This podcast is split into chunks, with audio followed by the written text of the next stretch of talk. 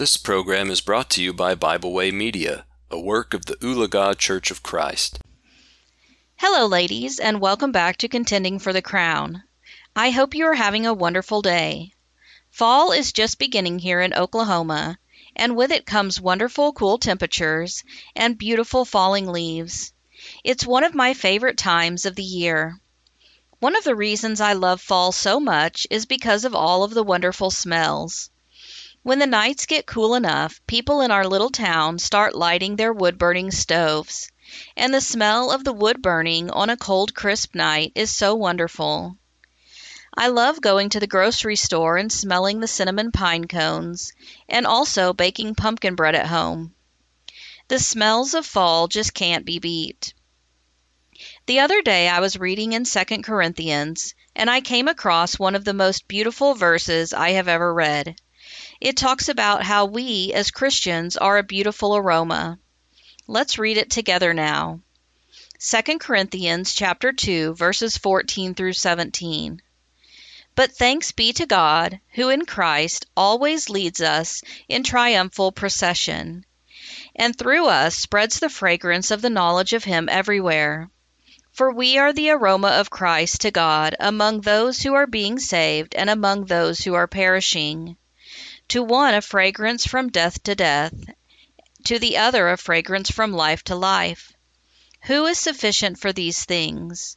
For we are not, like so many, peddlers of God's word, but as men of sincerity, as commissioned by God in the sight of God, we speak in Christ. When we teach others the gospel of Christ, we are spreading the aroma of Christ. Paul, in speaking to the Thessalonians, said, So being affectionately desirous of you, we were ready to share with you not only the gospel of God, but also our own selves, because you had become very dear to us. 1 Thessalonians 2 8. Some will find the aroma pleasing, just like I love all the beautiful fall smells. Some will find the aroma displeasing. Those who find the aroma pleasing will accept the truth. 1 Thessalonians 2:13.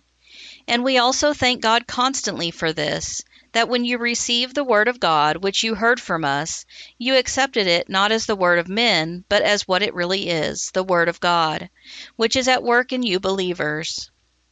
3 John 1 1 through 4.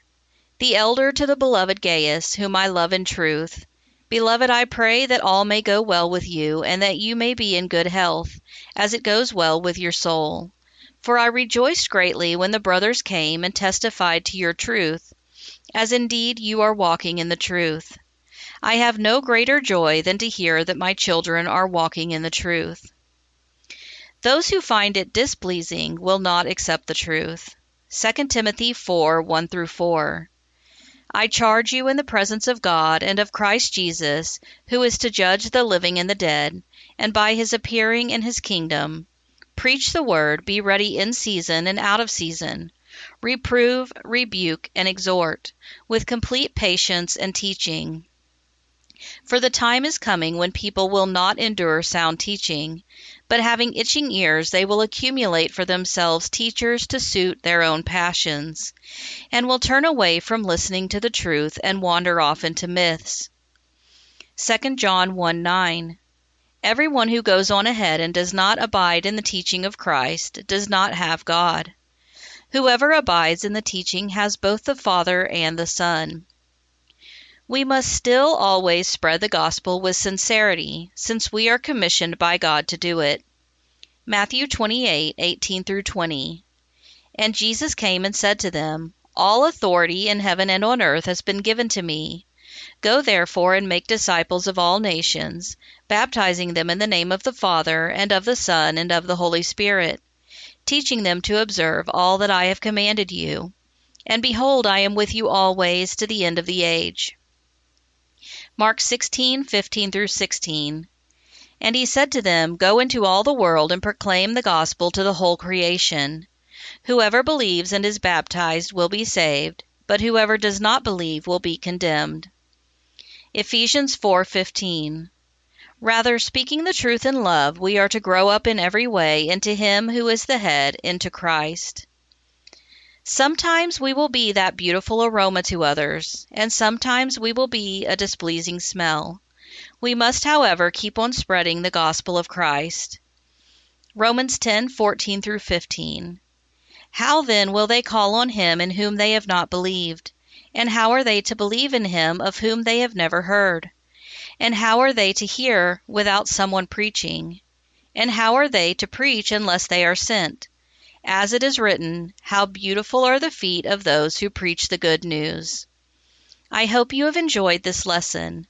Until next week, have a wonderful day and remember to always and in every way be contending for the crown.